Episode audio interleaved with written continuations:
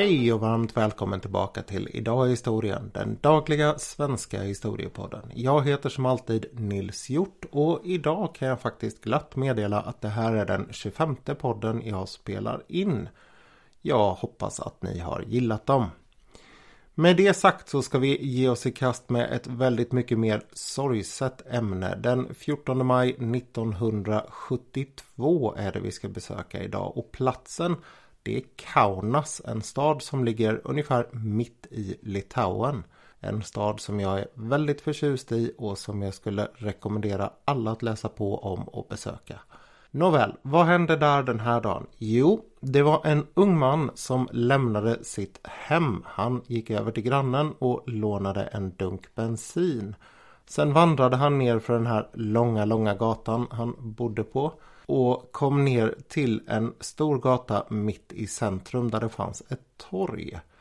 Och vid det här torget så låg den musikaliska teatern som det kallas, ett konserthus som under mellankrigstiden när Litauen hade varit fritt hade varit huvudstad eftersom Polen vid den här tiden ockuperade Vilnius. Så Kaunas är väldigt mycket så här Litauens andra stad och har en väldigt annorlunda karaktär mot Vilnius. Nåväl, Romas han satte sig ner där på en bänk och man får ju anta att platsen var lite symboliskt vald.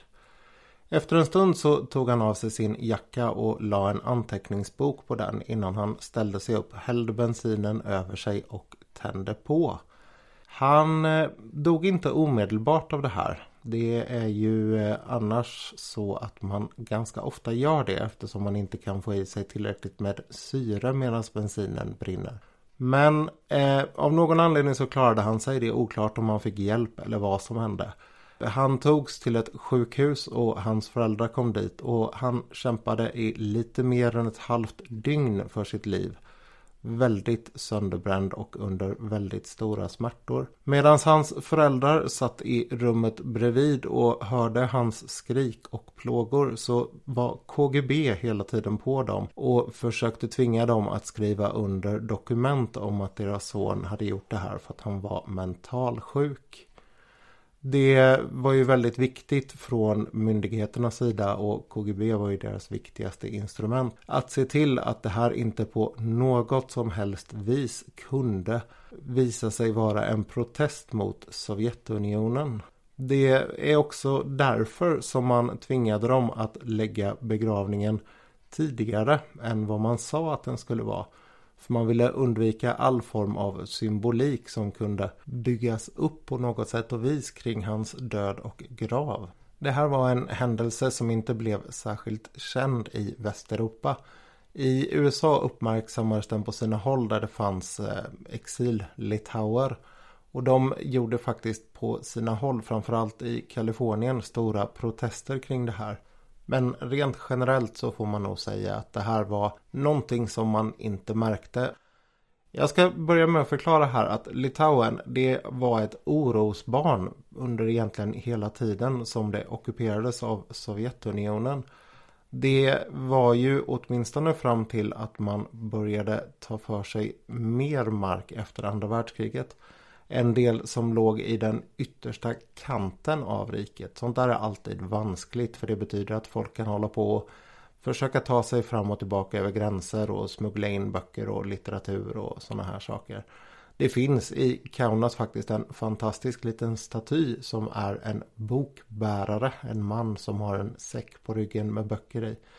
Och den hedrar de som inför den litauiska nationalismens framväxt eh, tog sig in västerifrån med böcker som var skrivna och tryckta på litauiska.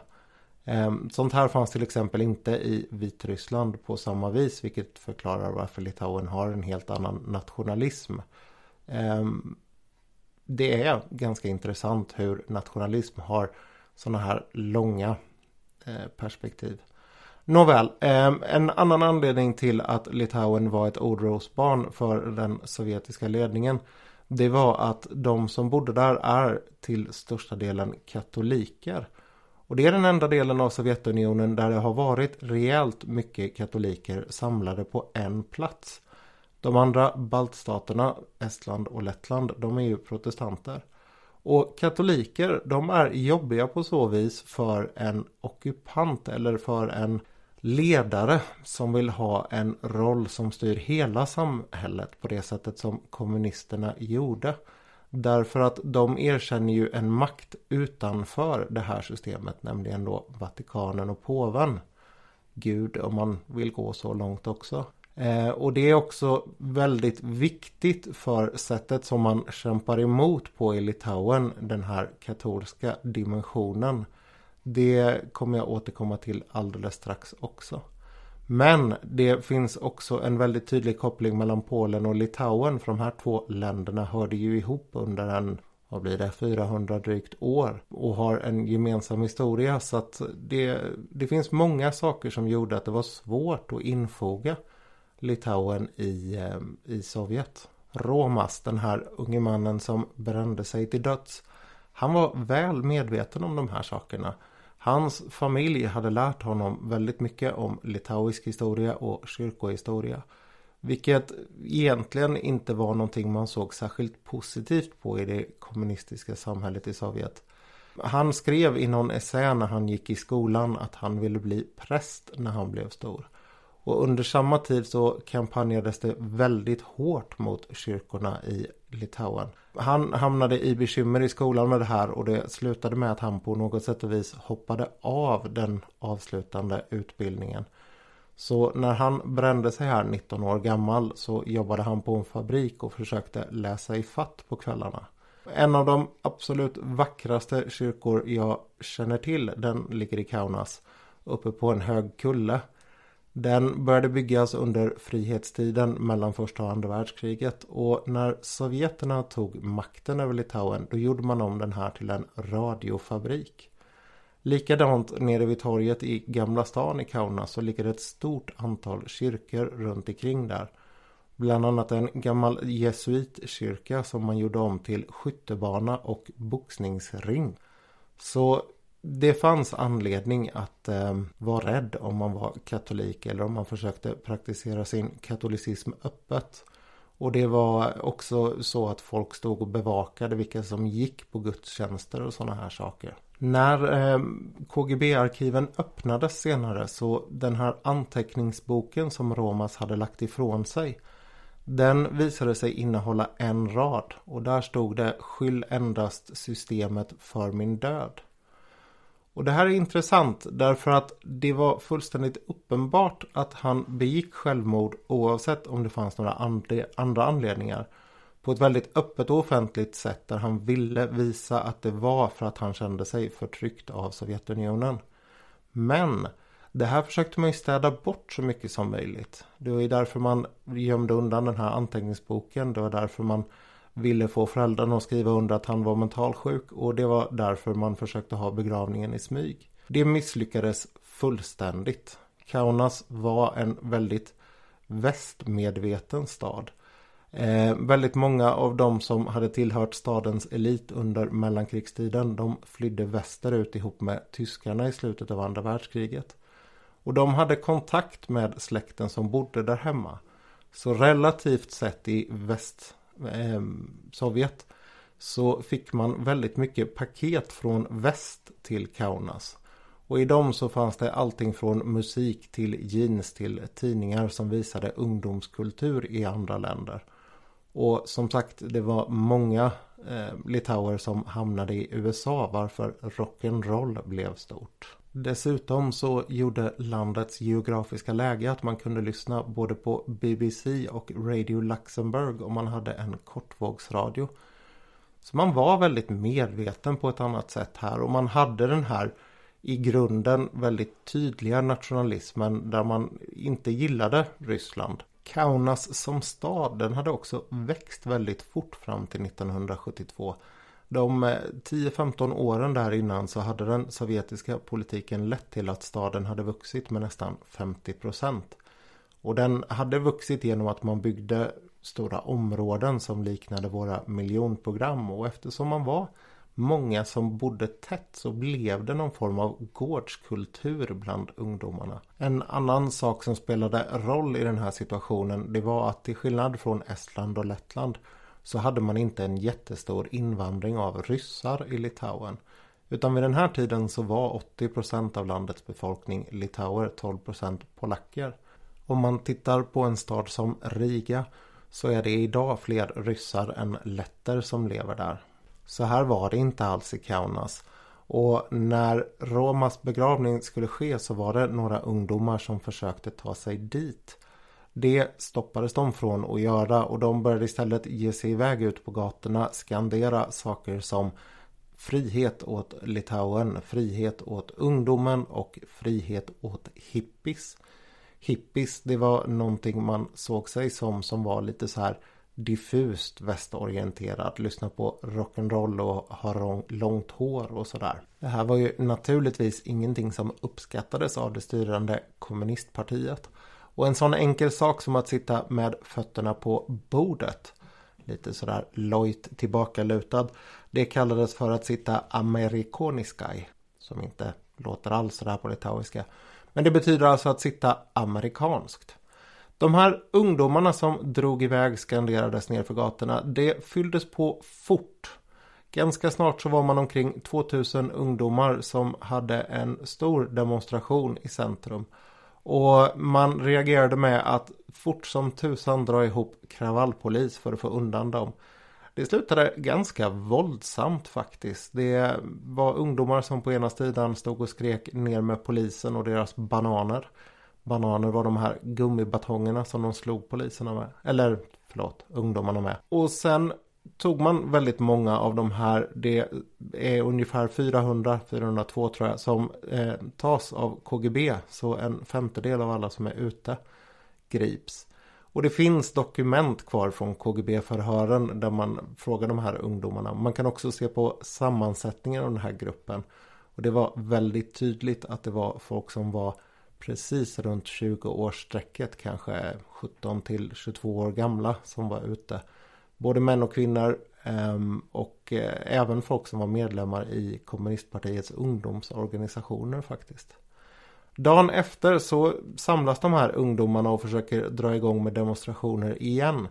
Men då är man bättre förberedd från ehm, statens sida. Så man sätter in militär och därefter så är man så pass skrämd att man håller tyst. I de här förhören så kan man också se att eh, ungdomarna har lärt sig att tala vad som kallas ibland för bolsjevikiska. Alltså ett språk där man använder maktens uttryckssätt för att förklara sitt eget egentligen då förkastliga beteende. Och det lyckas ganska bra för att de här ungdomarna ska komma undan. Annars var huliganism ett sätt som man ofta i Sovjet vid den här tiden eh, bestraffade folk som gjorde sådana här saker. Och det kunde faktiskt ge upp till fem års fängelse. Det verkar inte ha varit någon som har blivit dömd så länge. Men det blir en väldigt eh, fascinerande utveckling efter det här. Eh, det blir 13 självmord till under 1972 på liknande sätt som Romas Kalantas. Och dessutom så kommer han att leva kvar väldigt tydligt som någon som offrade sig för den litauiska nationalismen. Det skrivs ganska snart en dikt där han eh, glorifieras för sitt offer för nationen. Och den här den ser man tydligt att den sprider sig runt om i Litauen. Likaså så dyker det upp sånger och sådär på olika ungdomsläger som man sjunger. Självklart bortifrån ledarnas upptäckt. Men han blir någon form av eh, centralfigur för ungdomars uppror. Och det här det lever kvar ända fram till att glasnost kommer, ni vet den här uppmjukningen av det sovjetiska samhället. Så en av de första sakerna som bubblar upp till ytan när man kan börja diskutera det, den litauiska upplevelsen av eh, Sovjetregimen det är just Roma, Romas Kalantas död. Den tillsammans med deportationerna och maktövertagandet som eh, Sovjet ägnade sig åt i Litauen. En viktig fråga när Litauen sen blev självständigt igen på 1990-talet det var hur man skulle hantera Kalanta. Och till hans, två, eh, till hans 30-års minnesdag 2002 så var det ett förslag som gick upp i Saiman, deras parlament, där man ville att hans dödsdag skulle bli en minnesdag för honom. Det skedde inte utan det blev istället en minnesdag för civilt motstånd. Och det där är lite krångligt att förstå varför. Men det är ju ett katolskt land och att begå självmord är ju en av de, kanske den yttersta synden för en katolik. Så att eh, Kristdemokraterna och kyrkan hade svårt för det här. Även om kyrkan faktiskt sa att de inte ville lägga sig i politiken. Ett annat bekymmer det är att Litauen vid den här tiden och långt framöver, möjligen fortfarande, hade de högsta självmordstalen i Europa. Eh, på 100 000 invånare så är det knappt 76 män som begår självmord och ungefär 16 kvinnor. Eh, intressant diskrepans där mellan könen. Eh, och det var ingenting man ville uppmuntra genom att låta en självmördare få en minnesdag. För det kunde krångla till det tyckte man ifall andra personer funderade på att göra liknande saker. Sist men inte minst en intressant detalj i det här. Det här med att begå självmord som en form av protest det har skett på alla möjliga olika platser i alla möjliga olika tider. Ehm, I Sverige senast på 1980-talet tror jag. Om det inte är någon sån här flyktingvariant som har varit senare. Jag är inte säker. Ehm, då var det mot skattesystemet i varje fall. Men i Prag 1969 så var det en man som brände sig till döds som hette Jan Palach. Och det här blev väldigt stor uppståndelse kring precis som det gjorde med Romas Kalanta. Det intressanta är då att Romas äldre bror Antanas han har berättat att den ännu äldre brodern Kalanta som hette Evaldas han var i Prag som del av de här ockupationsstyrkorna som Sovjet hade skickat dit. Och han hade berättat om Palachs självmord hemma. Så det finns möjligen en koppling mellan det här självmordet och eh, Romas självmord. Och det är ganska intressant som synsätt på just hur båda länderna kämpade emot den här sovjetiseringen av sin kultur och hur både Palach och Kalanta uttryckte det här. Nåväl, det här var lite om 70-talet i Sovjet, mer specifikt i Litauen och hur motståndet kunde ta sig uttryck där. Det finns andra och eh, minst lika intressanta sätt som jag säkerligen kommer komma tillbaka till. Ni kanske har förstått att jag är ganska förtjust i Litauen. Ehm, jag hoppas att det här var intressant att lyssna på och ehm, om någon vill något på något sätt så kan ni alltid kontakta mig på nils.nhjort.se eller skriva en kommentar på kontots, eh, sidans konto på Instagram vilket då alltså är idag i historien ihopskrivet. Tack så mycket för att ni lyssnade. Allt gott!